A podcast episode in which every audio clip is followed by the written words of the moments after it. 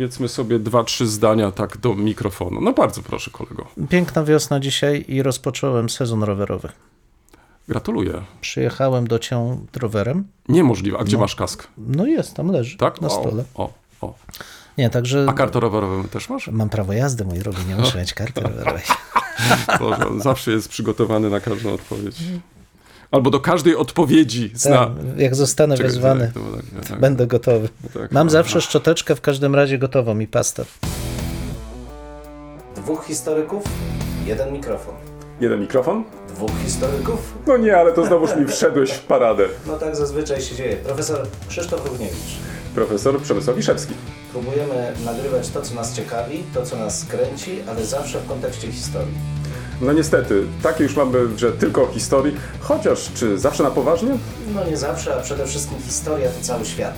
To nie tylko to, co minęło, ale też to, co jest teraz. Chcemy pokazać, że w historii można poznawać się w różny sposób. Zdecydowanie w różny sposób i nawet można się nią bawić. Państwo wszyscy widzą, że się uśmiechamy, więc my się też bawimy nieźle. Bardzo dobrze. Dwóch Liczymy historyków, jeden mikrofon. Jeden mikrofon? Dwóch historyków.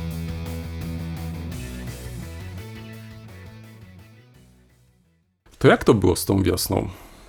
E, No przyszła taka pani i zaczęła sypać kwiatki. Ale coś późno przyszło. Późno, bo to wiesz, czasy ciężkie, kraj frontowy, bała się zajść. Pronto.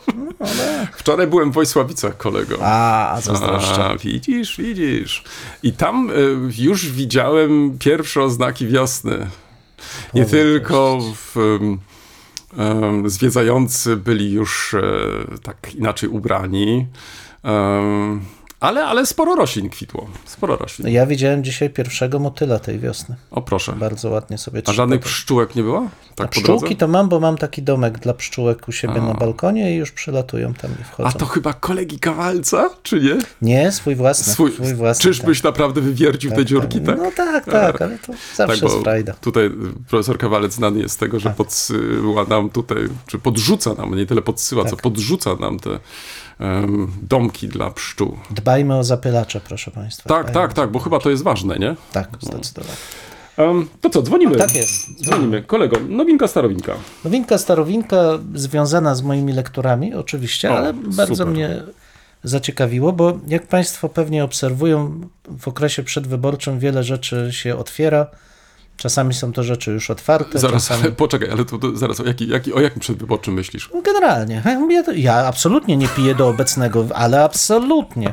Partia naszym Zaraz, to starszym. kwiecień dopiero. A, Ale już się aha, otwiera. Ale to już co? otwierasz, No, tak. kochany. Dobrze. Aha, do, no Otwiera dobrze, już otwierasz. Ale mnie z Dobrze. punktu widzenia historycznego Tak. zainteresował Nie ten, ten fenomen. kolego. Nie tylko o historii.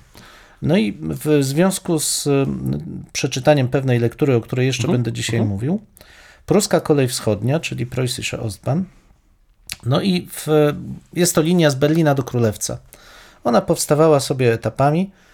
Roz, rozpoczęto budowę w 1846 roku, a w, zasadniczo zakończono ją w 1857 roku, choć do Królewca można było dojechać już w 1853. Ale skąd taka różnica 53-57?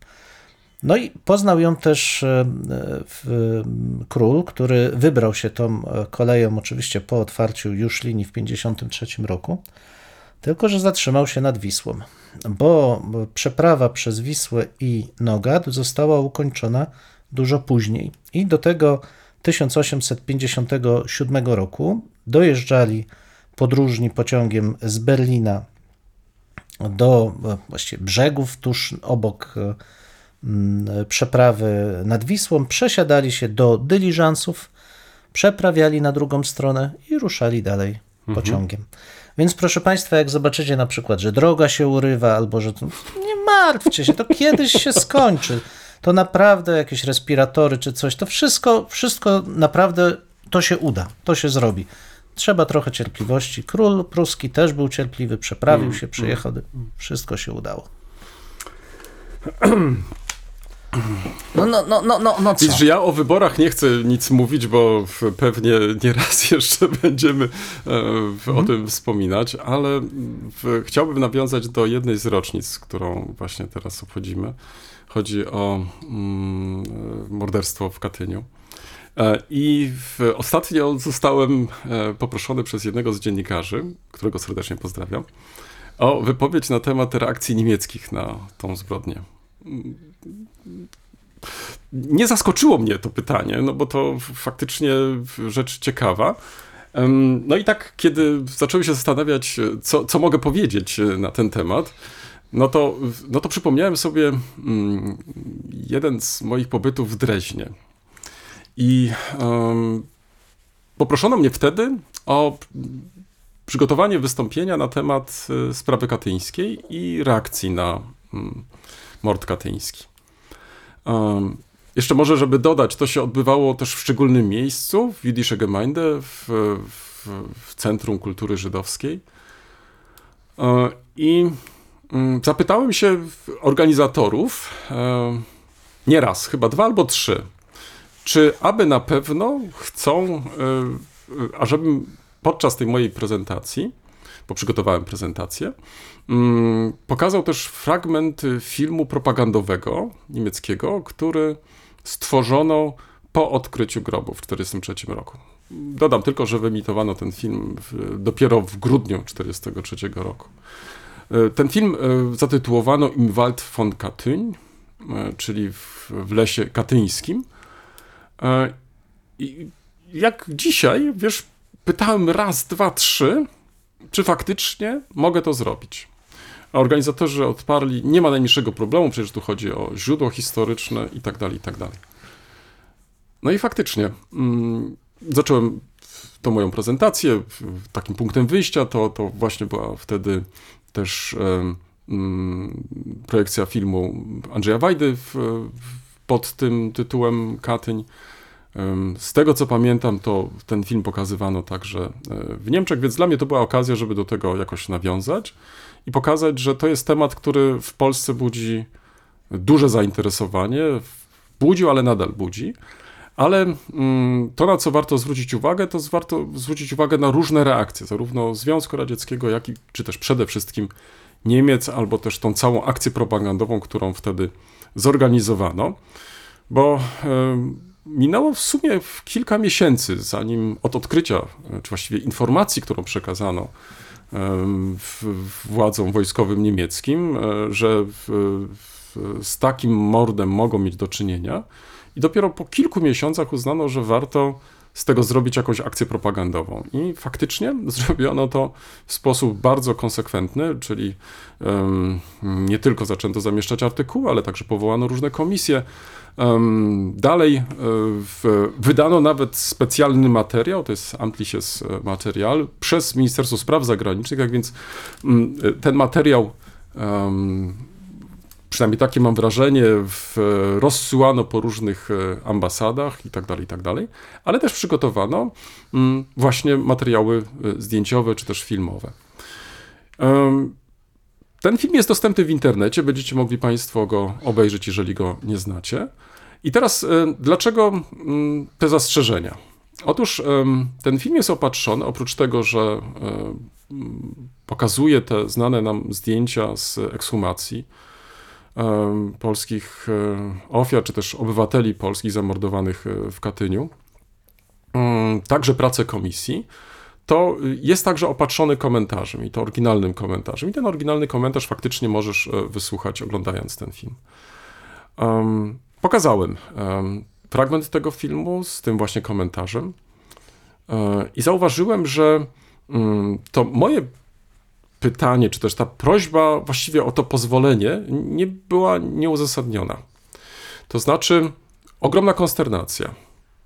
E, później po tym moim wystąpieniu podchodziły do mnie różne osoby i, i właściwie nie bardzo wiedziały, jak zagadnąć. E, aż jedna z nich w końcu się odważyła i powiedziała: Proszę pana, wie pan co? Wszystkiego się spodziewaliśmy.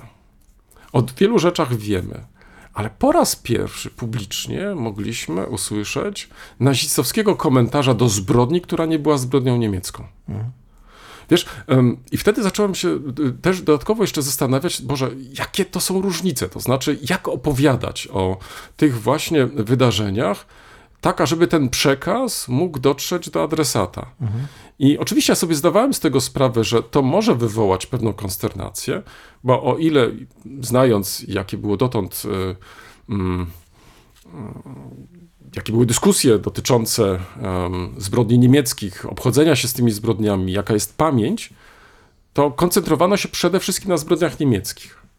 Natomiast e, w przypadku zbrodni e, radzieckich czy sowieckich, już jak zwał, tak zwał, to już to jest dla mnie obojętne, to mm, tutaj pojawił się pewien problem. To znaczy, zawsze, nawet i dzisiaj w dyskusjach, jeżeli chcesz pokazać skutki paktu Ribbentrop-Mołotow, e, no to jest ta duża jakaś taka rezerwa ze strony niemieckiej, ażeby nie porównywać obu tych polityk okupacyjnych i skutków tych polityk, bo mogłoby powstać wrażenie, że bagatelizuje się tym samym zbrodnie niemieckie lub też ewentualnie stara się zrównywać ze zbrodniami sowieckimi. To, że ta metoda porównawcza jest dla nas czymś oczywistym, no to, to chyba nie do końca wszystkich przekonuje, jak się okazuje. I muszę powiedzieć, że um, teraz, kiedy przygotowywałem się do tego programu, pomyślałem sobie, hmm, wykorzystam tę anegdotę. E, pokażę, że nawet mimo upływu lat, e, dziesiątków lat, mamy duże kłopoty, ażeby opowiadać o wydarzeniach, które wydawałyby nam się no, oczywiste. Przecież upływ czasu by sugerował, że nabraliśmy już tak dużego dystansu, że nawet możemy wysłuchać takiego propagandowego um, komentarza, wiedząc, że za tym stał drugi zbrodniarz. Mhm. Że on też w jakiś sposób e, starał się tutaj um, pokazać sprawstwo do innego zbrodniarza, i teraz dla mnie jest, jako historyka, jest bardzo ciekawe, jakich środków zaczęto używać, jakich słów. Um, jak starano się przekonać społeczność międzynarodową, że to właśnie wykonali e, w, um, wykonał Związek Radziecki, albo dokonał, a, a jednocześnie i tutaj kolejny ten element, który jest nie mniej ważny, to jest to działanie propagandowe, to znaczy czemu to miało służyć. To też nie było tylko dlatego, że odkryto, bo odkryto, tylko za tym się krył konkretny też cel. I pokazanie też tego celu jest tutaj nie mniej ważne dla mnie. To znaczy, mnie się wydaje, że dopiero wtedy możemy lepiej zrozumieć, um, jak perfidna była to polityka i za pomocą jakich środków, e, nawet korzystając z tej ogromnej tragedii, E, starano się realizować własne cele. Więc mm, to chciałem przekazać e, mhm. dziennikarzowi, a jednocześnie zwrócić uwagę na te różne formy propagandowe, które wtedy wykorzystano. No i co ciekawe, że mm, z tych różnych zabiegów propagandowych praktycznie korzystały obie strony. To znaczy, zarówno ta strona nazistowska, nazwijmy ją tak, ale także i ta komunistyczna nie wiem, czy miałeś może w ręku egzemplarz e, e, z mm, naszej biblioteki z lat 50., e, książka poświęcona Katyniowi, chyba pod takim tytułem Prawda o Katyniu. Opisek jednego z czytelników na okładce.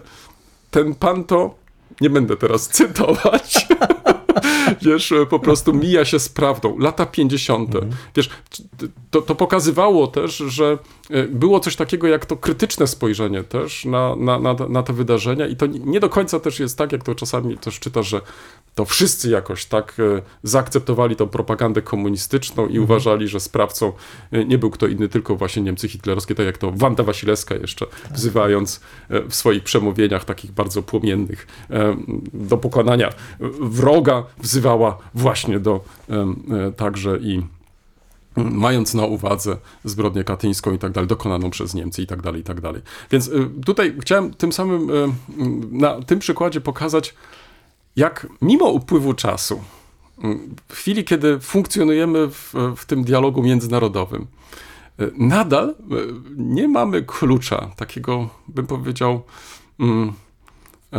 no, ta, ta, takiego adekwatnego, który pozwoliłby nam e, przekonywać, który pozwalałby nam opowiadać. Tak. E, nie bez powodu wybrałem ten mhm. przykład, bo do tego nawiążę jeszcze w tej części lekturowej, ale ta pewna jakaś taka mm, no, ułomność w opowieści albo w niemożność sformułowania jakiegoś konkretnego zdania no, w tym przypadku jest bardzo charakterystyczna. Wiesz, to jest ciekawy moment, bo kiedy opowiadałeś o tej reakcji naszych koleżanek i kolegów z Niemiec, to pomyślałem sobie, że to jest klasyczny przykład upamiętniania i zapominania, nie? że z jednej strony jest ten taki dialektyczny proces, sterowany niestety, mm. znaczy, że wybiera się elementy, które się upamiętnia i wybiera się te, mm. które świadomie się decyduje, tak. że społeczność będzie zapominać. Ale jak destrukcyjne to jest, bo zauważ, że to wyparcie prawdziwego obrazu ma swoje bardzo ważne skutki polityczno-społeczne. Mm, mm. Fakt, że Niemcom nie mówiono o zbrodniach sowieckich, czy starano się wytłumić tą świadomość zbrodni sowieckich, no spowodował takie, a nie inne nastawienie do Rosji po 1989 roku. To znaczy traktowano to jako równoprawne mocarstwo, mm, wobec którego Niemcy są winni. Natomiast nie zwrócono uwagi na to, że te dwa totalizmy były bardzo zbliżone i skala zbrodni, oczywiście nie usprawiedliwiając ani jednej, ani drugiej strony, była bardzo zbliżona. Więc dla mnie jest to tylko jeszcze jedno potwierdzenie, że ta tak zwana polityka historyczna, która wybiera, co społeczeństwo ma upamiętniać, a co ma zapominać, ma bardzo złe konsekwencje i dużo lepszym rozwiązaniem jest po prostu prowadzenie rzetelnych badań.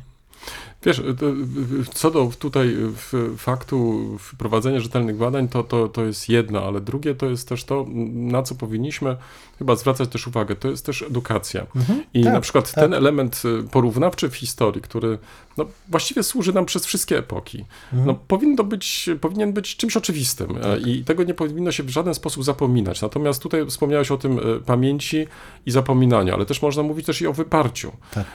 I teraz nawet jeżeli takie mechanizmy się pojawiają, a przecież takie się pojawiają, no to to jest dobra okazja dla nas i dlatego ta dydaktyka jest tutaj ważna, żeby właśnie do tego nawiązywać, żeby pokazywać, e, nie oceniając, ale jak e, różne perspektywy możemy na dany problem e, w przyjąć i jak pokazać ten problem właśnie z różnych punktów widzenia.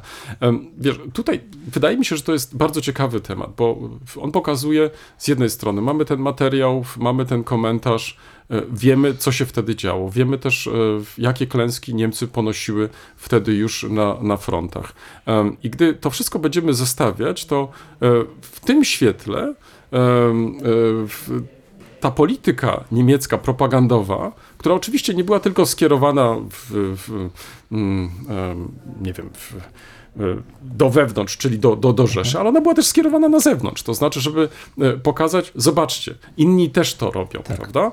E, więc tym samym prowadzić to ogromne zamieszanie, wiesz, i myślę, że to rzeczą wa ważną jest, kiedy rozpatrujemy takie czy inne wydarzenia, zastanowić się równocześnie nad tym, jak te wydarzenia wielokrotnie były wykorzystywane przez mhm. każdą ze stron, ażeby Mm, mm, wykorzystać to do swojej własnej polityki. I tutaj mamy faktycznie bardzo ładny przykład, jak ta tragedia faktycznie została e, zmanipulowana, zakłamana, e, jak e, ile dziesiątków lat praktycznie potrzebowaliśmy, ażeby postawić tą kropkę na i, to znaczy, żeby ostatecznie mm, Związek Radziecki przyznał się do tej zbrodni i E, ukazały się następnie różnego rodzaju materiały, które no, dla wielu z nas były znane, mhm. E, a znajdowały potwierdzenie od tej właśnie drugiej strony. A, to jest fascynujący temat, bo żeby skończmy to, bo się mhm. no, spędzimy jeszcze bardziej, a mamy inne części naszego podcastu, ale ja tylko bym zwrócił uwagę, jak świetnie, w cudzysłowie, mhm. wpisywał się Katyń w narrację o Żydokomunie, tak. o tym lęku międzywojennym, czy te, takim powszechnym wręcz przekonaniu w międzywojniu, które Hitler świetnie wykorzystywał i jak doskonale to odpowiadało no, te, tej jego narracji o prowadzeniu wojny ze spiskiem żydowskim i z komunistycznym zagrożeniem. Więc tutaj myślę, że te pokłady też mentalne, które były w międzywojniu w Europie, świetnie wpasowywały mm, się mm. i ułatwiały mu prowadzenie tej tak. akurat narracji. No ale to na zupełnie inny odcinek. Także mieliśmy wybory i rocznice.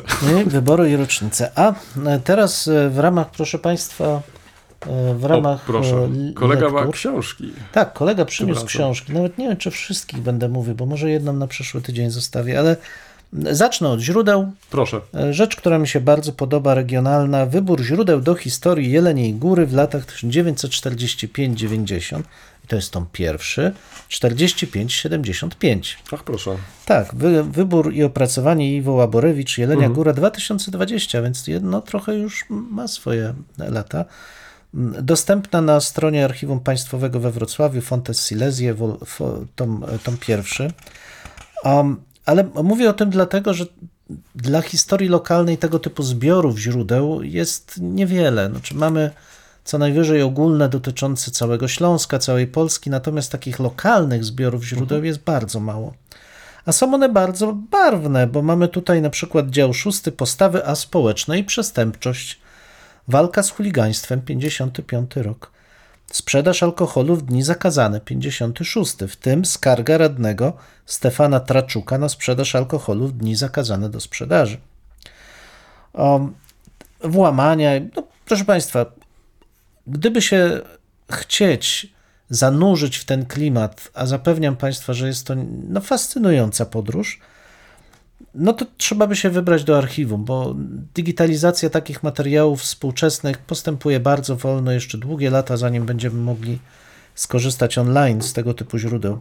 Natomiast tutaj mamy nie tylko ich wydanie, bo to często jest niestety wadą wydawnictw źródłowych dla okresu XX wieku, że są to in extenso odpisy, gdzie nie ma w ogóle prawie aparatu krytycznego. Natomiast pan Iwo Łaborewicz opatrzył bardzo dokładnym, e, bardzo dokładnym e, aparatem krytycznym, identyfikuje postaci, identyfikuje miejsca, wskazuje też literaturę, gdzie można rozszerzyć sobie swoje, m, swoją wiedzę na dany, e, na dany temat. No, czego mi może brakuje, to chyba jedyna rzecz, to bliższego omówienia ikonografii, ale ikonografia też jest, co też jest ważne, bo osobny dział to fotografie archiwalne. I mamy tutaj fotografie, proszę Państwa, od 1945 roku, opisujące życie w, e, życie w Jeleniej Górze. Przeróżne, oczywiście trudno tu mówić o wyczerpaniu, e, o wyczerpaniu materiału, ale jest to chyba jedyne znane mi wydawnictwo źródeł dla tego okresu tutaj z Dolnego Śląska, które także odwołuje się do źródeł ikonograficznych, fotograficznych. Ale czy to są, tak zapytam z ciekawości, czy to są y, zdjęcia wykonane przez konkretnych fotografów, y, czy też... y, Wiesz co, to są zdjęcia wzięte z materiałów archiwalnych. Część jest opatrzona autorstwem. Mhm. Pan Wydmuch na przykład część tych zdjęć, część tych zdjęć robił. No ale niestety w części mamy, mamy anonimowe, e, anonimowe ujęcia, jak, co dla ciebie może być ciekawe, na przykład zdjęcie z wysiedlania Niemców e, z 1947 roku w Cieplicach, gdzie jest pokazany transport e, osób, które są ładowane na... Ale rozumiem, że te zdjęcia zostały potraktowane tak jak źródła pozostałe w tej publikacji. Tak? No to niestety znaczy aż tak dobrze nie jest. Aha, Aż tak, aż tak dobrze nie jest. One zostały zebrane e, na końcu e, czyli jako wydania. ilustracja. Tak, bardziej. jako ilustrację bardziej. Aczkolwiek, tak jak mówię, no dla mnie jest sam fakt, że w ogóle są, jest dużym, e, dużym plusem. Mhm. Jeszcze tylko zerknę w jedną rzecz.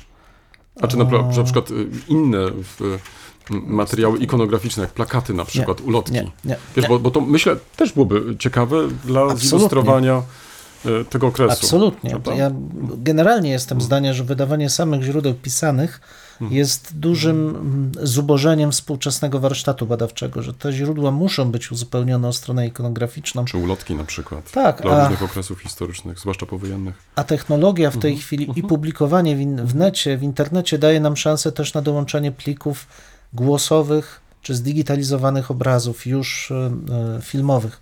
Więc tutaj w jakimś sensie wydaje mi się, że przed wydawcami takich źródeł XX czy XXI wieku no, troszkę jest e, wyzwaniem, jak na nowo przystąpić do wydawania tego typu, tego typu publikacji.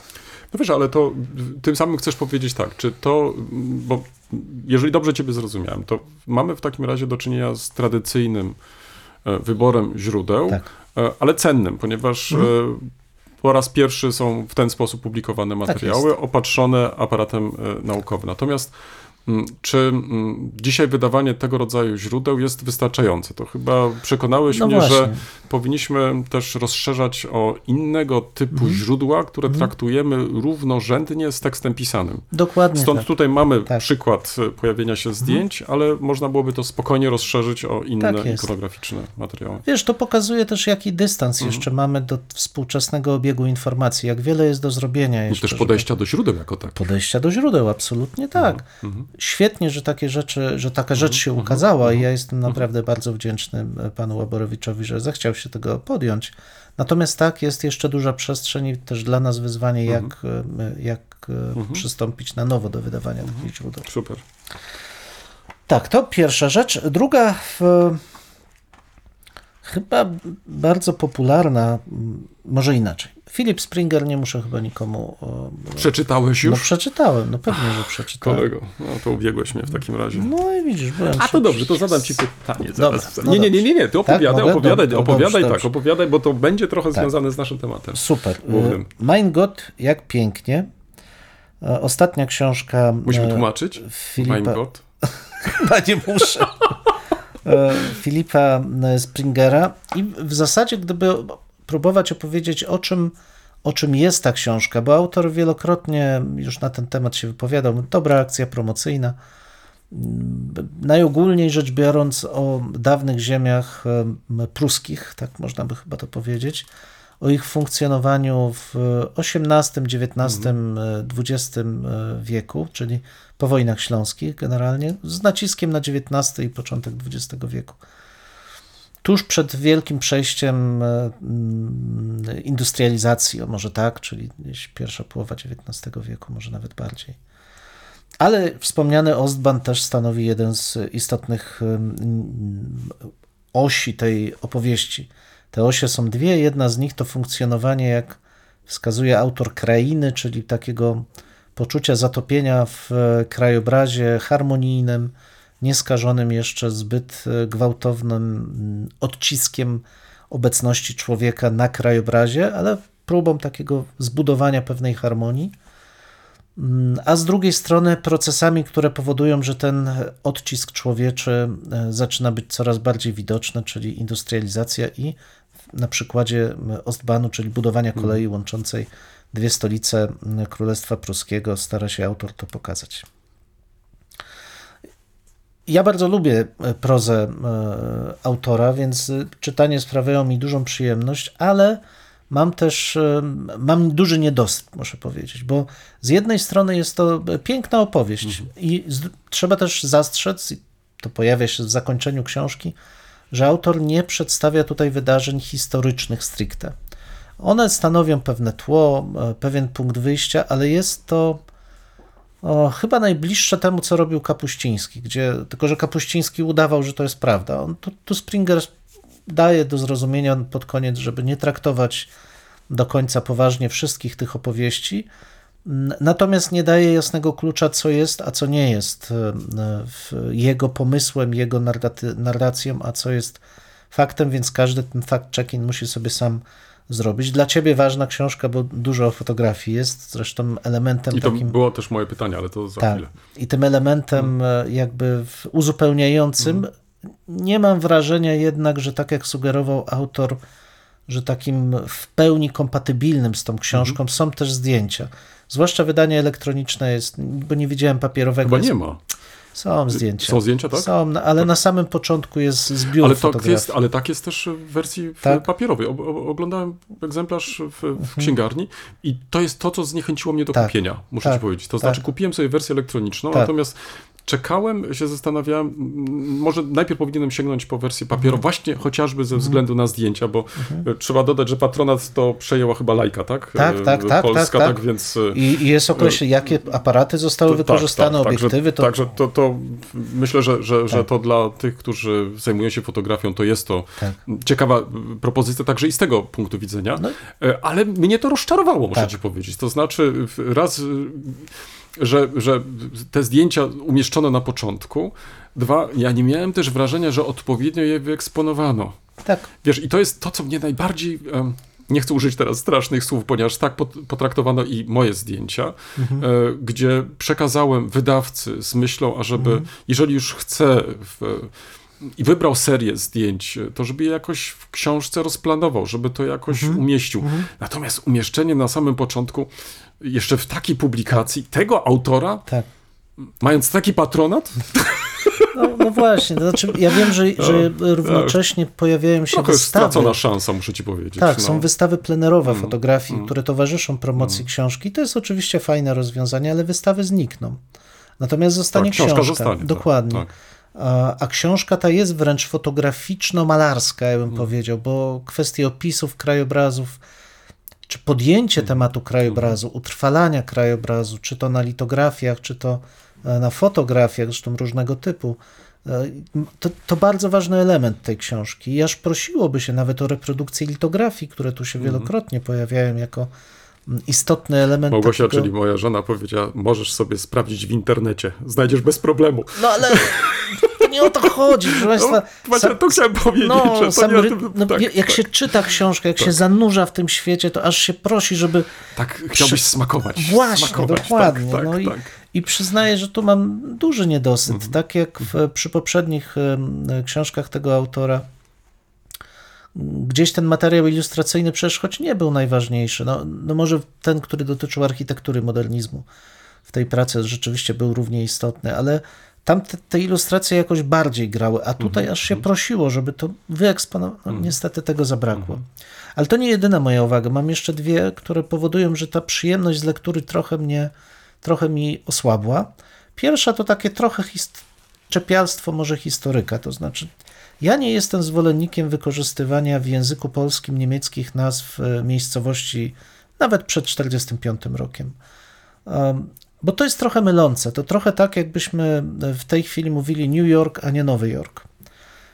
Są różni zwolennicy. Jedni uważają, że nie, ponieważ wtedy to był Breslau, to był Schmidberg i nie powinniśmy nazywać tego Wrocławiem, czy Kowarami, czy jakkolwiek. No ale jednak w języku polskim już wówczas funkcjonowały inne nazwy. I ta, rozumiem, że jest to zabieg autorski, żeby wprowadzić w tą obcość, to znaczy, żeby pokazać, że to nie jest e, Piotrków, to nie jest Półtusk, tylko no, to jest Breslau, to, to jest Stettin, to jest to mm. inna rzeczywistość. Stettin. Stettin, no whatever. Dla mnie jest to jednak zabieg trochę sztuczny. Znaczy, mm. nie, nie, nie odczuwałem tego jako mm, ułatwiające mi zbudowanie nastroju. Ale to co, chciałbyś, żeby było na przykład na początku zastrzeżenie, że w, dla potoczystości języka, tak, czy też narracji mhm. e, w, będę używać polskich nazw dla niemieckich, a ewentualnie nie, e, ta, taki wykaz miejscowości znajdzie, znajduje się na końcu. Myślę, że wykaz nie byłby hmm. złym rozwiązaniem, ale chyba znaczy do mnie nie przemawia to sam, ten sam zabieg, o tak bym powiedział. Okay. Że jako czytelnika Wiesz, gdybym ja miał pisać tak swoje artykuły, to musiałbym wstawać oryginalne wersje, e, średniowieczne nazw. Tak. No i teraz zakład, ile osób będzie w stanie rozpoznać XIV-wieczną wersję nazwy jakiejś miejscowości? Nie dlatego, że będzie ona mhm. niemiecka, tylko dlatego, że te nazwy się zmieniały i no dobrze, ale czy masz wrażenie, bo jeszcze widziałbym hmm? tutaj sens tego, gdyby autor przeskakiwał między epokami, to znaczy raz hmm. używa właściwych nazw dla danej epoki, mhm. E, by później na przykład e, w okresie już polskim mhm. używać polskiej nazwy. To byłoby dla mnie uzasadnione. Mhm. Lub też inna możliwość, że za pierwszym razem, jeżeli myślę mhm. o tym niemieckim Wrocławiu, to podaję Breslau i w nawiasie obecnie Wrocław, mhm. dalej Wrocław i tak dalej, i tak dalej. Krótko mówiąc, to zastrzeżenie, o którym ty teraz mhm. powiedziałeś, że, że budujesz tym samym pewien dystans do, do mhm. tych nazw i, i, pokazujesz tą obcość, złożoność, wieloperspektywiczność i tak dalej. No w tym przypadku zostałaby zrealizowana. Tak. Wiesz, to jest dzieło mhm. literackie, mhm. więc ja nie, nie, mhm. nie mogę, dlatego okay, czyli mówię, to jest, to jest bardziej takie e, zabieg, ten, tak. zabieg taki literacki. Odbieram to jako mhm. zabieg literacki, bo też zdaję sobie sprawę, że to, co dla nas jest oczywiste, to znaczy, że te ziemie są zbudowane na kulturze wieloetnicznej, tak. a w okresie XIX wieku niemieckojęzycznej, dla czytelnika gdzieś właśnie w półtusku to może być jakieś odkrycie. Dla mnie to jest tylko maniera, która mnie lekko drażni, ale dla czytelnika nie, ma, nie mającego wiedzy historycznej to może być ciekawy sygnał, który go pobudza do myślenia, że o, tam jest jakaś inna rzeczywistość, więc... Czyli taki Stolperstein. No coś takiego, nie wiem, czy tam Stolper, ja bym się potknął raczej, ja ten Stein, ale nieważne. Może to jest też i dobry zabieg. Więc to jest jakby drobiazg, natomiast co mnie bardziej irytowało w tej książce, to że nie miałem wrażenia, że ona jest spójna. To znaczy, ona jest zbudowana z jakichś fragmentów, które się przeplatają, ale nie wiem dlaczego tak się Taki przeplatają. Patchwork. No patchwork, tylko nie wiem jaki był sens tego patchworku. Wiesz, to oczywiście znów można powiedzieć, że służy to temu, żeby zdumieć czytelnika i pobudzić go do myślenia, refleksji nad tym. Ale w jakim kierunku? Nie, naprawdę, przeczytałem tę książkę uważnie, bo, bo bardzo cenię sobie tego autora, ale mam wrażenie, że że czegoś zabrakło, jakiegoś e, elementu, który by łączył, bo jest tam takim elementem piesek z podkuloną nogą. W porządku, jakiś symbol, gdzieś on się cały czas e, przeplata ciągłości od tego XVIII-XIX wieku po współczesność, bo we współczesnych miejscowościach. I to jest jakiś rasowy? Jest to piesek z podkuloną nogą, nieduży. Mhm. On się tam wszędzie pojawia. No, jeden z bohaterów miał się zamienić też w tego pieska i tak się przeplatać. Ale, ale sensu takiego szerszego nie potrafiłem e, e, odnaleźć. Może i taki był zamysł autora, mm, żeby pokazać pejzaż, e, nie wymuszając odpowiedniej interpretacji na czytelniku. Ze wszystkimi tymi zastrzeżeniami oczywiście polecam bardzo tą książkę, bo faktycznie jest ona świetnym wprowadzeniem w pewien klimat zmiany, epoki zmiany, głębokiej zmiany, jaką E, spowodował XIX, XIX e, wiek, jednocześnie zaproszeniem do posmakowania innego sposobu traktowania krajobrazu, bo to jest też istotne, że autor stara się pokazać, że te ziemie to nie jest tylko kolejny fragment współczesnej Polski, mhm. ale fragment, który został zbudowany w zupełnie inny sposób pod względem podejścia do funkcjonowania mhm. obecności człowieka w mhm. krajobrazie. Industrializacja w części e, tej, zwłaszcza tam, gdzie miała swój największy rozmach, zniszczyła to podejście, ale wciąż wędrując, zwłaszcza po Dolnym Śląsku, możemy takie miejscowości w mhm. Sudetach odnaleźć, które mnie na przykład e, do bólu wręcz zachwycają. Krajobrazy Pogórza Kaczawskiego, naprawdę przepiękna miejsce, przepiękny teren. Ale e, pozwól, że, że tak jeszcze, zanim przejdziesz do następnej lektury, pojawia się postać e, fotografa bardzo znanego, tak. Jana Bułhaka. Tak. E, I zwłaszcza autor zwraca uwagę tutaj na tą klasyczną książkę Jana Buchaka, fotografia ojczysta, czy mhm. ojczyźniana mhm. ojczysta. Um, wyobraź sobie, że mam kopię tej, tej książki.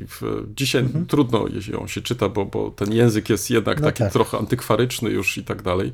Nie zmienia to postaci rzeczy, że mm, to właśnie Bucha należał do tych y, promotorów y, takiego szczególnego też spojrzenia na e, krajobraz e, mhm. i powiązania tego z ojczyzną, z taką dumą też tak. z tego, co posiadamy, czyli to takie, byśmy powiedzieli, mm, myślenie w kategoriach bardziej no, takich no, no, nowoczesnych, to znaczy w, też i w opieki nad e, otoczeniem, krajobrazem i tak dalej. Czyli to bardzo fajnie się wpisuje w to, co przed chwilą powiedziałeś, mhm. tym takim zachwytem, mm, tym krajobrazem, który znamy chociażby za okna pociągu czy auta mhm. i tak dalej. W chwili, kiedy jedziemy przez na przykład różne wsie dolnośląskie czy górnośląskie, żeby, albo jak to woli śląskie, a co? Niech to tak też będzie. Natomiast jest jedna rzecz taka, która mnie przy tej okazji zainteresowała, to właśnie kilka miesięcy temu ukazała się bardzo ciekawa praca poświęcona fotografii e, awangardowej dwudziestolecia międzywojennego. I muszę powiedzieć, że autorka polemizuje trochę z tym takim ogólnie funkcjonującym zdaniem o Bułhaku, że był to tylko właśnie taki tradycjonalista, impresjonista, fotograf i tak dalej. Okazuje się, że mm, w wystawie, którą sporządzono po wielu dziesiątkach lat w mm, Buchakowi, była otwarta przed kilku laty, nie uwzględniono dużego zbioru, który znajduje się w, w archiwach wileńskich. I tam możesz zobaczyć całkiem innego Buchaka, Buchaka, który eksperymentuje, Buchaka, który e, stara się nawet korzystać I teraz jak to było? Z aparatu małoobrazkowego albo kamery małoobrazkowej, to w ogóle te nazwy były straszne wtedy, wiesz, także zanim ostatecznie jakoś tam się utrwaliły. W każdym razie mm, trochę by to przeczyło, wiesz, też e, temu obrazowi, który dotąd jakoś tam literatura starała się o tym właśnie znanym fotografie przedstawić, więc e, ja czytałem i mam nadzieję, będę czytać dalej, właśnie chociażby także i z tego punktu widzenia, e, bo tutaj może trochę na obronę autora, bo z jednej strony oczywiście jak najbardziej rozumiem to podejście literackie, mhm. też pewnych zabiegów literackich, które stosuje w swojej pracy, ale z drugiej strony mamy też sporo odsyłaczy do literatury, czyli jednak możemy sięgnąć e, do tych opracowań, z których korzystał autor. Tak, no, przy czym bądźmy szczerzy, to to nie jest wybór jakiś szczególny. Szczególny, tak. Hmm. Znaczy, znów, jeszcze raz, to jest naprawdę autor, który stara się rzetelnie przygotować do swojej hmm. pracy, sięgnął po literaturę, ale dość przypadkową. I wydaje mi się, że nie byłoby źle, gdyby czasami autorzy po prostu skonsultowali mhm. swoją wiedzę, czy zapytali się tych, którzy mogą jakąś informację im szerszą przekazać. Ale akurat postać e, Bułhaka jest bardzo fajnie przedstawiona w tej pracy. E, I ten okres wileński jest bardzo wnikliwie analizowany właśnie pod kątem tego, że niekoniecznie jest to tylko taki impresjonizm. Różne elementy, e, które były związane z kształtowaniem się jego podejścia właśnie do tej mhm. fotografii ojczyźnianej czy ojczystej, e, autor wskazuje, że wykształciły się w tym okresie wileńskim tak. właśnie. Natomiast to, to, ten sam traktat powstaje trochę, jest gdzieś przemycane bardziej w, w klimacie okresu powojennego i odbudowy kraju i mhm. włączania ziem zachodnich do ojczyzny, więc taki trochę tam smaczek polityczny gdzieś się przewija, którego autor jednak nie eksponuje mhm. bardzo wyraźnie. Nie, naprawdę książka warta polecenia, warta przeczytania, zastanowienia się, zwłaszcza dla osób, które z ziemiami tymi zachodnimi, jakkolwiek by to brzmiało, mają mniej do czynienia, żeby zechciały tu przyjechać i spojrzeć innym okiem na to. Czyli lektura dobra na y, wakacje. Zdecydowanie, zwłaszcza na przygotowanie się do wakacji, przed o, wakacjami. Tak. Ostatnia książka, ale wiesz co, ja myślę, że nie. Ja myślę, że ja tą książkę zostawię i oddam dobrze. tobie głos, bo czas nam upływa niemiłosiernie. No dobrze, to w takim razie, skoro oddajesz mi głos, to zacznę może od, e, od dwóch publikacji, które nie są publikacjami nowymi, ale sięgnąłem po te publikacje z racji w moich ostatnich peregrynacji. Byłem w Prusach. Zwróć uwagę, że Prusy jakoś ostatnio nam się przewijają tutaj w trakcie naszej rozmowy. Mhm. Byłem w Prusach, jest to niewielka wieś e, niedaleko Niemczy. E, I w, w, kiedy jechałem do Wojsławic, albo kiedy jeżdżę do Wojsławic, no to mijam Prusy, ale jakoś nie było okazji, żeby się zatrzymać w tych Prusach, choć nazwa powinna mnie zobowiązywać do tego. No. W końcu postanowiłem zatrzymać się. Zacząłem od cmentarza, gdzie znajdują się jeszcze w, w, nagrobki e, niemieckie. Ten cmentarz niemiecki został już w dużej części e, jakby to powiedzieć, no e, inaczej zagospodarowano może tak, lub też będzie w przyszłości, ale pozostawiono pojedyncze groby i chyba dobrze się stało, co bardziej znamienitszych e, e, mieszkańców tejże właśnie wsi, łącznie z ostatnimi właścicielami. Dalej, bardzo ciekawy spichlerz, jak sobie dobrze przypominam, z XVIII wieku. Takiej budowli nie widziałem, ale faktycznie znajduje się, wprawdzie dzisiaj to jest ruina, ale pokazuje to, że tego typu budynki na obrzeżach wsi stawiano i one faktycznie robiły wrażenie, do dzisiaj robią e, wrażenie. Później bardzo ciekawy kościół, kościół późnogotycki, z przepięknym portalem, portalem późnogotyckim. Mm. Bardzo mi się podobał e, w bocznej części tego właśnie kościoła. Przez e, wiele dziesiątków lat był to kościół protestancki, później po 1945 roku został zamieniony na katolicki. Nie zmienia to postaci rzeczy, że faktycznie także i to otoczenie kościoła warto, warto obejrzeć. Zachowały się pojedyncze epitafia, które, które można jeszcze i dzisiaj oglądać. Ale to, co zwróciło moją szczególną uwagę, to ruina pałacu. Dawno już nie widziałem takiego pałacu, który byłby stawiany na wodzie. I faktycznie ten pałac jest otoczony nadal fosą, ale jest to ruina. No, no niestety, no, to jest ten los wielu tego rodzaju budowli, które w, praktycznie stawiano w każdej wsi dolnośląskiej. No i E, ten ogromny kłopot dzisiaj też, e, jak się obchodzimy z tymi właśnie e, budowlami. Ja oczywiście znam całą dyskusję, która się toczy, czy zachować to jako ruinę, czy też odbudowywać. Znajdują się inwestorzy, później ci inwestorzy odpadają, ponieważ przeinwestowali i tak dalej, i tak dalej. W związku z tym ten los tych pałacy jest bardzo po prostu, różny. pałaców różny.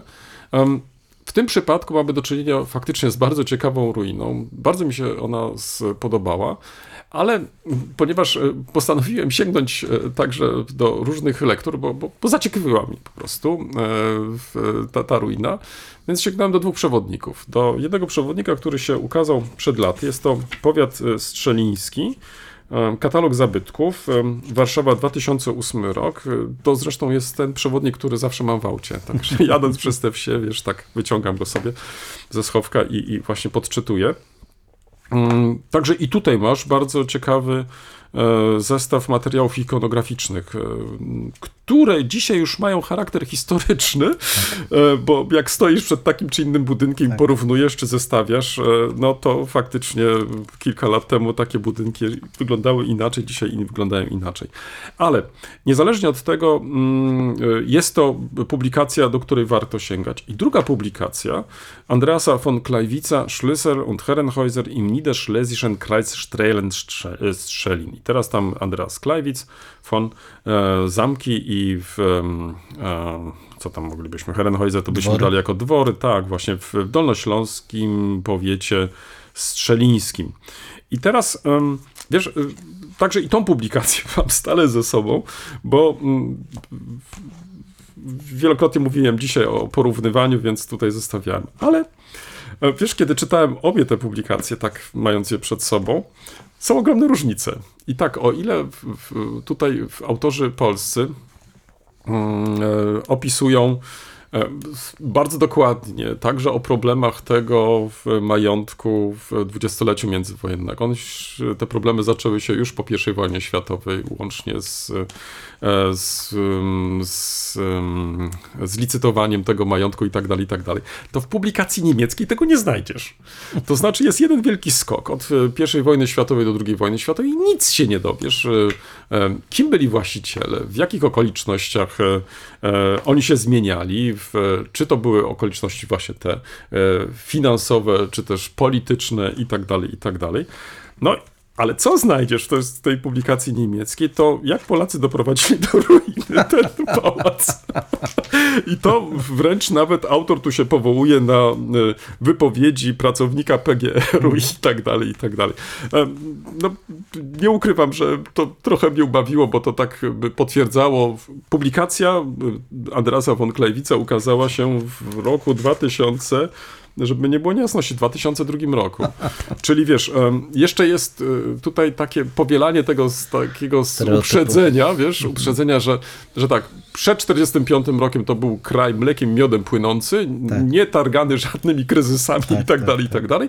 Natomiast w chwili, kiedy przyszli Polacy, to wszystko zniszczyli, zrujnowali i tak dalej. No,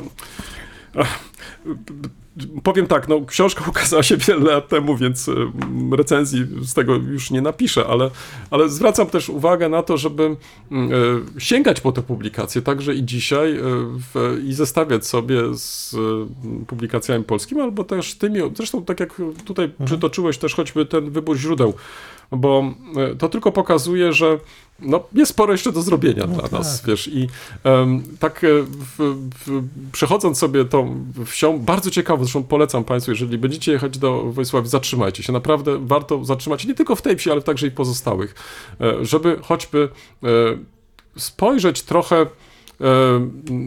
na co ty zwracasz szczególnie uwagę? Na ten wątek kulturowy, to znaczy jak funkcjonują niektóre zabytki właśnie w tej przestrzeni kulturowej i jak się z nimi obchodzimy. Także to wydaje mi się jest tutaj rzecz ważna i kluczowa. I dwa, jeśli pozwolisz, podcasty. Mm, na które chciałbym zwrócić uwagę. Pierwszy to mm, podcast znany nam już, e, Kamienice. Ostatni odcinek Kim jest mama? To jest odcinek 200, e, 200 e, czekaj, odcinek 200? 205, tak? 205. Pię, piąty. 205. Patrz, no ja mam też kłopoty. W każdym razie ten odcinek jest bardzo ciekawy. Ja go połączę z drugim odcinkiem, także znanego nam cyklu e, podcastów Podcasterix. E, o ile ten pierwszy jest poświęcony mm, tej niemożności e, opowiadania historii rodzinnych i takiego powolnego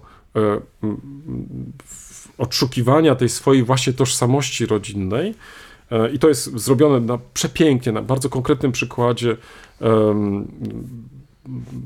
już dzisiaj starszej kobiety, która stawia różne pytania o właśnie tą swoją przeszłość rodzinną i stara się nam opowiedzieć ją. E, to, co jako dziecko mogła się dowiedzieć, co dowiedziała się dzisiaj już po śmierci swej matki, e, jak krok po kroku odkrywała w E, historie, które wtedy, kiedy była jeszcze dzieckiem, były po prostu zastrzeżone, o których się nie mówiło.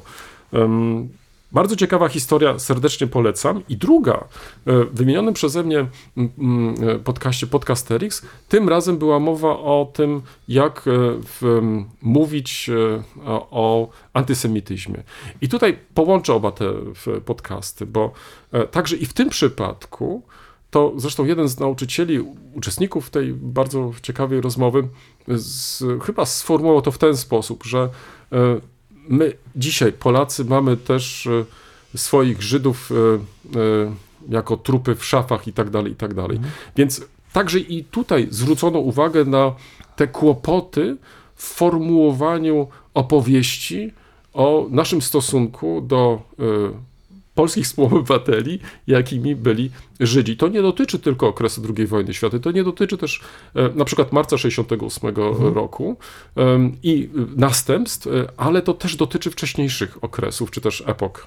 Na przykład dla mnie zaskoczeniem było, o tym nawet nie wiedziałem, nie wiem nawet dlaczego to się nie przebiło w ogóle do jakiejś takiej świadomości społecznej, że e, w podstawie programowej w ogóle nie ma dla wcześniejszych epok informacji o Żydach w Polsce. Naprawdę. To znaczy, y, jeden z nauczycieli wręcz twierdzi, że y, dotyczy to tylko XX wieku i na tym się sprawa właściwie kończy. Ja nie wiem, jak można przedstawiać w ogóle historię społeczeństwa mm, mm, polskiego, nie uwzględniając Żydów jako części tego społeczeństwa. No, w każdym razie y, bardzo ciekawy odcinek. Natomiast dla mnie wspólne było to, że mm, mimo właściwie Y, różnego rodzaju działań, dystansu, mamy dalej kłopot z formułowaniem, dalej mamy problem z opowiadaniem, wiesz, i um, coś to dla nas, historyków, powinno być oczywiste, przecież tak. my opowiadamy, prawda, to znaczy my przekazujemy, e, że jednak nadal mamy w tego typu przypadkach ogromne kłopoty i tak jak w pierwszym przypadku że są tematy niewypowiedziane, tematy wyparte, mhm. niekoniecznie zapomniane, czy też pamiętane, ale wyparte wręcz. I dopiero po dziesiątkach lat y, mm, wracamy do tych wydarzeń, szukając swojej jakiejś własnej tożsamości też, lub też próbując ją jakoś y, określić. No i w tym drugim przypadku, kiedy wobec y, tej tragedii, która dotknęła w e, ludność żydowską, my jesteśmy po prostu bezradni. To znaczy, my nie potrafimy e, w sposób jakiś taki e, przekonujący opowiedzieć o tym, co się po prostu stało z, z naszymi współobywatelami. Mhm. To jest dla mnie ciekawe i myślę, że tu powinniśmy faktycznie chyba poświęcić więcej uwagi w przyszłości, bo są to tematy, no, które jeżeli je będziemy pomijać, no to w, którymś momencie do nas wrócą. I to nie wiem, czy to akurat wrócą w, w taki sposób, który nam by bardzo odpowiadał. No to jest chyba ten sam problem, masz rację, bo z jednej strony stara się w tej chwili idealizować relacje e, Polsk, Polaków wobec Żydów, gdzieś przewija się, y, że no, że jednak byli szmalcownicy, ale to był margines i większość Polaków wspierała. Czyli to nie nasi, tak. Czyli to nie nasi, tak, wykluczenie. Trudny temat, bo w gruncie rzeczy dotyczący e, bardzo dużej grupy ludzi, bo przecież tu nie chodzi tylko o tych, którzy wydawali Żydów, ale też tych, którzy korzystali na tym, że Żydzi zostali usunięci. Tak, czyli po II wojnie światowej. Po II wojnie światowej. W czasie, drugi, w czasie II wojny światowej te domy były zajmowane, sprzęty były przejmowane. Zresztą to są bardzo plastyczne opisy tego, co się na wsiach działo, kiedy zabierano Żydów, którzy tam mieszkali i błyskawicznie grabiono ich e, mienie.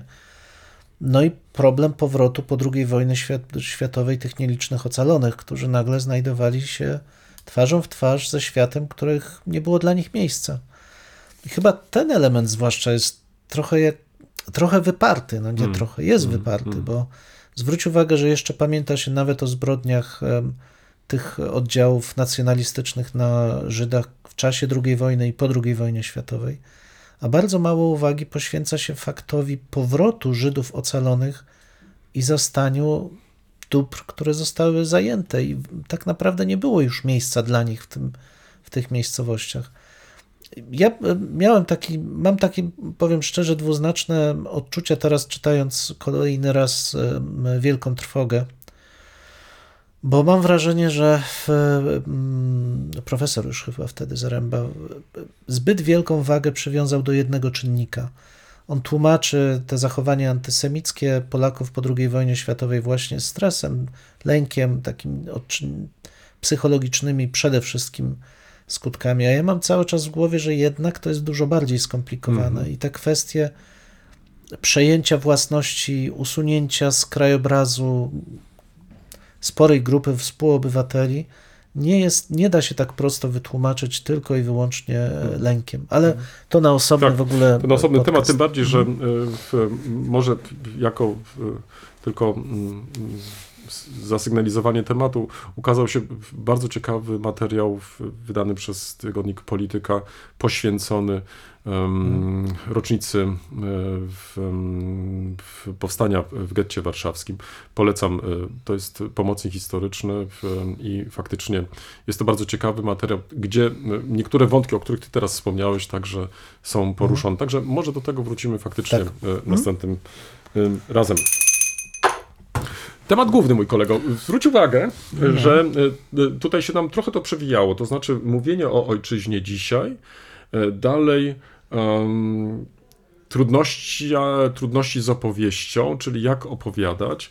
I teraz, jeżeli pozwolisz, to takie zdanie może z mojej strony wstępu. Dawaj. Jak przyjeżdżałem przez te wszystkie wsie ostatnio, Wiesz, to nie dlatego, że, że nie miałem nic innego do roboty. Ja naprawdę staram się jeżdżąc. Staram Kolega się jechać, cały czas pracuje. Nie, staram się jechać ostrożnie i uważnie. I, i hmm. nawet uprzedzać, wiesz, pewne działania innych kierowców, którzy jakoś tak e, są przede mną albo za mną i tak dalej. I tak Także dalej. jak będziecie Państwo w jakiejś dolnośląskiej i coś będzie trąbić, jak jedzie, to jest nie, kolega, nie, to, który uprzedza. Nie, nie, to, to znaczy, nie, nie, to znaczy, ja chcę, ja uprzedzam nie tyle trąbiąc, tylko tylko uprzedzam, widząc jak to jeździ, wiesz, tak, żeby no, odpowiednio, wiesz, bo jeżeli nie wrzuci tego na przykład kierunkowskazu, to żeby jednak, wiesz, e, być tak. na tyle, wiesz, żeby ta odległość była na tyle mhm. duża, żeby można było bez większych problemów zahamować. Ale nie do tego zmierzam. Zmierzam do tego, że dużo w ostatnich, zwłaszcza latach, e, w przestrzeni publicznej mówi się o ojczyźnie, o narodzie, o, e, o tym, jakie to mamy zadania, w, w, jakie wyzwania i tak dalej. W chwili, kiedy jeździłem, jechałem przez te wioski, ja miałem wrażenie, że raz, że chyba mamy bardzo różne pojęcia o tym, czym jest e, ojczyzna, jak powinniśmy pielęgnować to nasze dobro ojczyste, bo to, że wiesz, jest teraz wiosna, że są porządki, że na przykład nieuprzątnięte są ulice, że po prostu brudy się wylewają, wiesz, z każdego kąta, no to dla mnie to jednak jest mimo wszystko brak tej miłości do ojczyzny. No bo co to jest ojczyzna? No to znaczy to jest, ja mam wrażenie, że to jest nasze dobro wspólne, prawda? I e, o które powinniśmy dbać i tak dalej, i tak dalej. I teraz jeżeli ty widzisz tą całą mizerię, no to nie chcę używać teraz mocnych słów, bo, bo to faktycznie było coś, co mnie no, zaszokowało i, i, i, zmusiło do jakiejś refleksji, wiesz, że i teraz nie chcę być źle zrozumiany, to znaczy ja nie mam nic przeciwko temu, żeby mówić o zadaniach, e, jakie mamy wobec ojczyzny i tak dalej, ale wykonujmy je. Mhm. Natomiast nie pozostawiajmy tego właśnie w taki sposób, że e, wszyscy, którzy przejeżdżają, czy te nieuprzątnięte drogi, na przykład po e, śniegu i tak dalej, i tak dalej. Przecież to jest przykład tego, że po prostu nie mamy zielonego pojęcia, czym ta ojczyzna jest. No, tu dotknąłeś chyba ważnego problemu, jakim, jakim jest ten kontakt z lokalnością, tak naprawdę. Mm. To poczucie, że to jest mój kawałek y, ziemi i skoro jest to mój kawałek ziemi, ja jestem za niego odpowiedzialny, ale też dlatego, że ja chcę żyć w dobrym miejscu. Wiesz, ja mam takie y, doświadczenia y, mieszane z różnych wędrówek po naprawdę różnych miejscowościach, pisząc bardzo dużo regionalnych prac. I tu widać, jak wielką rolę jednak odgrywa taki impuls, który musi wyjść od kogoś, od mhm. grupy zainteresowanej przeszłością albo zainteresowanej nawet faktem upiększenia, bycia w pięknie, bo bardzo duża część tych miejscowości, które odwiedzałem, to nie znajdziesz ich nawet w przewodnikach szczegółowych. To są mhm. małe wsie, gdzie największym zabytkiem może być lokalny krzyż albo kaplica, którą wystawiono Ale w wokół tego możesz zbudować narrację. I do tego właśnie zmierzam. I widać różnicę tam, gdzie powstaje środowisko nawet niewielkie na mhm. początku, e, które chce się odnaleźć w tej swojej przestrzeni i poczuć dobrze. I środowiska czy miejscowości, gdzie takiej grupy brakuje. Niestety ten proces alienacji takiej, znaczy poczucia, że ja jestem tu obcy, świat wokół mnie jest obcy, ja tu jestem tylko gościem, ma strasznie destrukcyjny wpływ na to, jak traktuje się tą rzeczywistość obok.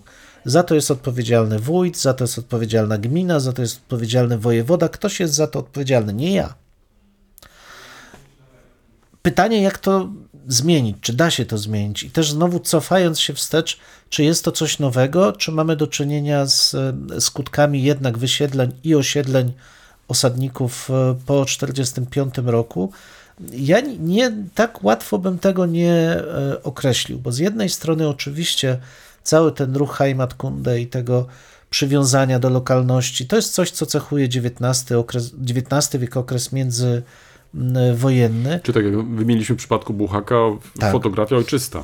Fotografia ojczysta, ale to są zjawiska, które w występowały także w Polsce. To nie jest coś charakterystycznego tylko dla Niemiec i co więcej, bieda, zaniedbanie i brud nie są zastrzeżone tylko dla dzielnic na wschód od granicy mhm. polsko-niemieckiej. Tutaj także i na Dolnym Śląsku były wsie, które były kompletnie zaniedbane. Znaczy... No ale dobrze, Przemku, ale mhm. pozwól, że wejdę ci słowo, no. bo zwróć uwagę, że e, w ostatnich dziesięcioleciach wykonaliśmy jako historycy mhm. sporą, sporą pracę, ażeby przybliżyć e, historię tych obszarów, które znalazły się w mhm. granicach państwa polskiego. Robiliśmy to w różny sposób, ale zwłaszcza w ostatnich latach y, robi się to w sposób bardzo, bym powiedział, taki y, szczegółowy, dokładny i mhm. tak dalej. I można z takich materiałów y, korzystać. Ja tutaj przytoczyłem nie bez powodu też jeden z przewodników, zresztą bardzo dobry, gdzie ta obca historia jest kapitalnie pokazana. Mhm. Ale co powoduje, że nadal traktujemy E, chociażby tą, tą część Polski, jako jednak mimo wszystko obcą, bo, bo dla mnie to nie jest rzeczą zrozumiałą, że nawet e, w przypadku tego pałacu w, w, w Prusach, że nie ma tam na przykład nawet głupiej informacji, przepraszam za to określenie, mhm. co to był za pałac, tak. E, kiedy go zbudowano i tak dalej. Czy mając na uwadze, że w tej wsi jest także szkoła, tak. To znaczy, gdzie jest to środowisko? To znaczy, gdzie jest, no, jakby to powiedzieć, ten problem, który sprawia, że mm, flaga polska wisi, mhm. ale to, co się dzieje wokół tego, to już nas kompletnie nie interesuje. To znaczy, y, być może wypełniliśmy w rozumieniu takiej czy innej mhm. osoby, już teraz nie chodzi mi o tą konkretną miejscowość, tylko generalnie, e, swój patriotyczny obowiązek i mhm. właściwie na tym e, mamy poprzestać. Ale czy aby na pewno, czy ta jakość też e, tych naszych debat, dyskusji, ale też naszych działań, e, które oceniamy jednak mimo wszystko w sposób bardzo zróżnicowany. Jedni negatywnie, drudzy pozytywnie i tak dalej, i tak dalej. Nie powoduje, że my tak naprawdę nie bierzemy odpowiedzialności za to najbliższe otoczenie, które nas jakoś, e, że tak powiem, dotyczy, traktując nadal to jako otoczenie obce, bo ja obserwuję też jeszcze i taką tendencję, że w, chwili, kiedy mieliśmy środki europejskie, to pisaliśmy o tym, jak ważne są to miejscowości z punktu widzenia historii europejskiej. Mhm. Teraz mamy środki polskie, to piszemy z punktu widzenia polskiego. I teraz zwróć uwagę, powstaje takie właśnie wrażenie, że hmm, e, no to czym jest ta ojczyzna w takim razie? Czym jest ta mała ojczyzna? No, jest to określenie niemieckie Heimat. Mhm. Czy to aby na pewno jest ta nasza mała ojczyzna, ta lokalna e, mhm. Ojczyzna, z której jesteśmy po prostu dumni i tak jak przed chwilą powiedziałeś, gdzie czujemy się świetnie? Mhm. No wiesz, ja to widzę troszkę inaczej. Znaczy, cały czas podkreślam, że tych tożsamości od lokalnej przez regionalną do państwowej i ponadpaństwowych każdy z nas w sobie nosi, mhm. jest ich więcej. One się aktywują w określonej sytuacji i momencie i najczęściej są harmonijnie mhm. ze sobą poukładane. To trzeba się naprawdę starać, żeby je skonfliktować. Politycy to umieją, ale już zostawmy ich w spokoju. Natomiast ty zadałeś bardzo dobre pytanie, dlaczego bardzo wiele osób, bo to nie jest tak, że wszyscy, ale w bardzo wielu miejscowościach brakuje tego impulsu do troski o swoje otoczenie. Ale pamiętasz, rozmawialiśmy też o tym przy, w poprzednim odcinku albo dwa odcinki temu, kiedy mówiliśmy o stowarzyszeniach, mhm. że taka swoista prywatyzacja życia powoduje, że ludzie niechętnie biorą udział w życiu publicznym. Unikają, starają się żyć tak, żeby ich to życie nie dotykało i żeby oni nie musieli się angażować, zwłaszcza w coś kontrowersyjnego. Co innego wypowiedzieć się gdzieś na mediach społecznościowych, ale brać udział w tym mhm, życiu mhm. aktywnym nie do końca. No i niestety smutne tego skutki to jest właśnie to, o czym ty mówisz. To znaczy, ja będę dbał o swój dom, ja zrobię swój. Swoje takie tak, najbliższe otoczenie. Najbliższe tak? otoczenie, pomaluję ściany w pokoju, ale będę co najwyżej psioczył, że wójt nie zrobił tego czy tamtego. Mhm. Natomiast to, co ożywiało życie nawet po 1945 roku, to było jednak poczucie takiej wspólnoty.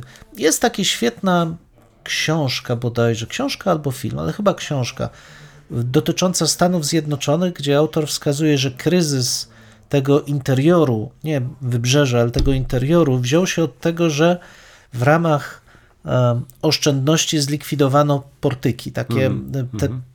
miejsca, gdzie można było e, e, wyjść, usiąść, porozmawiać, spotkać się ze swoimi, ze swoimi sąsiadami, tarasy, na które zawsze towarzyszyły od frontu mieszkańcom. Tam ludzie się gromadzili, przychodzili, pili herbatę, pili kawę, rozmawiali, tworzyła się tkanka społeczna. Ja pamiętam ze swojego pobytu we wsiach, gdzie moi dziadkowie żyli, że miejscem życia społecznego nie były domy, tylko były ławki przed domami. W ulicówce klasycznej niemieckiej ulicówce z gospodarstwami, które były odgrodzone, zawsze były ławki. Przychodziła godzina 14, 15, kończyły się prace te ze zwierzętami, ludzie wychodzili na ławki i wędrowali. Od ławki do ławki toczyły się rozmowy. Czyli nie tylko przed sklepem. Nie tylko przed sklepem. Od sklep to bardziej kobiety, mężczyźni bardziej na ławkach ale zmierzam do tego, że to życie społeczne, ta tkanka społeczna kształtowała się w sposób naturalny. Dzisiaj, kiedy z jednej strony mamy bardzo, bardzo silny prąd migracyjny, ludzie wędrują, nie zagrzewają nigdzie miejsca, wpadają w krajobraz, rozglądają się, pożyją, ale za chwilę biegną do pracy, wracają, śpią, biegną do. Nie ma ich w tym krajobrazie. I bardzo ciężko jest sprawić, żeby rzeczywiście chcieli wspólnie zatroszczyć się. Dlaczego mówię, że bardzo ciężko? Bo moje doświadczenia też i są takie, że są całe gminy, gdzie władze albo chcą troszczyć się, albo mimo, że za darmo dostają mm. wszystkie narzędzia do tego, żeby popularyzować wiedzę o przeszłości swojej gminy, kompletnie nie chcą z tego korzystać. Znaczy nie traktują tego jako szansę. Nie traktują tego jako szansę. Tak. Nie traktują, więc naprawdę tu bardzo dużo zależy od ludzi. Mhm. I już kończąc, bo to, bo to, na ten temat można bardzo dużo oczywiście, po rozmowach, e, jakie w, mieliśmy w trakcie konferencji w Koszalinie, do której kilkukrotnie wracałem, o regionalizmie, to naprawdę widać, jak bardzo zróżnicowane są sytuacje, jak wiele zależy od lokalnych liderów. I to jest wyzwanie dla nas. To my powinniśmy kształcić nauczycieli historii, żeby byli gotowi zostać liderami lokalnych społeczności właśnie w trosce o dziedzictwo kulturowe. Tym bardziej, że dzisiaj mamy różne narzędzia, które pozwalają nam na to mhm. i to niekoniecznie są to narzędzia, które kosztują nie wiadomo jakie pieniądze, tylko tu wielokrotnie chodzi o to nastawienie, o którym ty przed chwilą powiedziałeś, czyli e, żeby ta wrażliwość e, władz, bo w końcu one są tutaj też ważne, to są, to są nasi reprezentanci tutaj na miejscu, żeby właśnie ich uwrażliwić na e, to, że ważnym elementem, tym budującym tożsamość jest także przeszłość. To Tak. znaczy ta bardzo wielowątkowa wielokrotnie przeszłość, a nie tylko jednowymiarowa, bo, bo to też czasami i to się przewija, e, ale zwłaszcza jest to widoczne na tych e, w ziemiach zachodnich i północnych, gdzie stale jesteśmy konfrontowani właśnie z tą wieloperspektywicznością i poznawanie tego to jest po prostu frapujące, ale masz całkowitą rację. Jak teraz e, sprawić, ażeby kolejni adepci historii em, widzieli po prostu to jako swoją szansę Tak. też. Ale to jest, zobacz, konsekwencje też nauczania historii, takiego skupionego na historii w wymiarze co najmniej narodowym, co najmniej państwowym. Czyli tej bardzo wysokiej Tak. płaszczyźnie. Bo to interesuje, to przykuwa uwagę większej liczby osób. Historia lokalna jest traktowana jako nudna para, taka, no jak już trzeba to coś, ale to nudy są. Tak. Co absolutnie nie jest prawdą. To jest najważniejsza historia dla większości mieszkańców, bo ona pozwala im poczuć się u siebie. Natomiast to wymaga głębokiej zmiany myślenia o historii jako takiej. Ale ja, wiesz, jestem optymistą mimo wszystko, bo tak jak powiedziałeś, to, to bycie w ojczyźnie, bycie częścią narodu, to jest bycie u siebie. I to bycie u siebie powinno się rozgrywać właśnie na co dzień, w codziennej pracy, w codziennych obowiązkach, ale w codziennym dbaniu o piękno świata, który nas otacza. I myślę, że to wróci. W tym miejscu stawiamy kropkę lub też jak to woli kropkę nad i. No, mamy nadzieję, że to nie jest koniec, że to jest początek Waszych dyskusji. Mam nadzieję, że Was zaciekawiliśmy. Prosimy o komentowanie naszych zmagań z historią. Poniżej zdjęcia jest wystarczająco dużo miejsca. I pamiętajcie, nie regulujcie odbiorników. No, my naprawdę tak brzmimy. E, tak, chociaż być może czasami e, może trzeba ściszyć. No może czasami ten nasz rekord by się przydało wyciąć nawet. Dwóch historyków, Jeden mikrofon, jeden mikrofon. dwóch historyków. Dziękujemy. Dziękuję.